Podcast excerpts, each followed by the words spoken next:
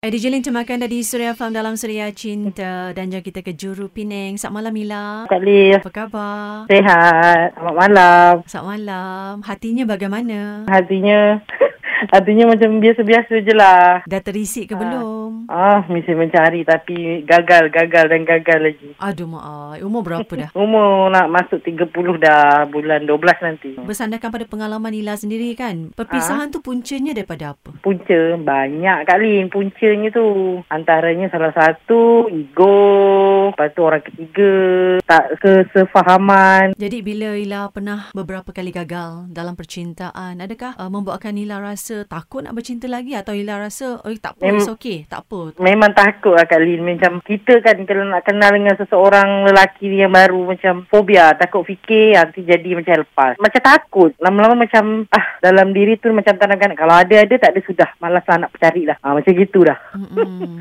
Terlalu takut sangat Takut je lah Zaman sekarang ni macam-macam kan Kak Lin kan Hmm. Yelah kan Kadang awalnya okey je Tapi dah kahwin Ah. besok Baru tahu perangai dia Ah, sebenar Lagi betul. susah kan Ha, betul, betul hmm. tu Kak Lin. Kadang lelaki ni dah kenal-kenal, ha, dah bagi harapan, bila kita mula dah sayang, bila kita mula dah suka kat dia, ha, lepas tu dia pun lama-lama senyap. Mula-mula je bagai nak rak. Ha, lama-lama, seorang rak lu apa-apa roja yang orang sekarang cakap tu. Hmm. Jadi apa mungkin Ila nak kata kat lelaki-lelaki yang sering mempermainkan hati dan perasaan wanita Bagi harapan lepas tu kecewakan Dia macam ni, janganlah kata orang, kau dah bagi harapan dekat seseorang tu, kau dah sayang dia, ja- sayang janji, tiba-tiba hilang macam tu je tanpa kabar berita. Bila kau nak usah dia mula-mula, wah janji mana macam ni, ajak jumpa apa-apa-apa-apa.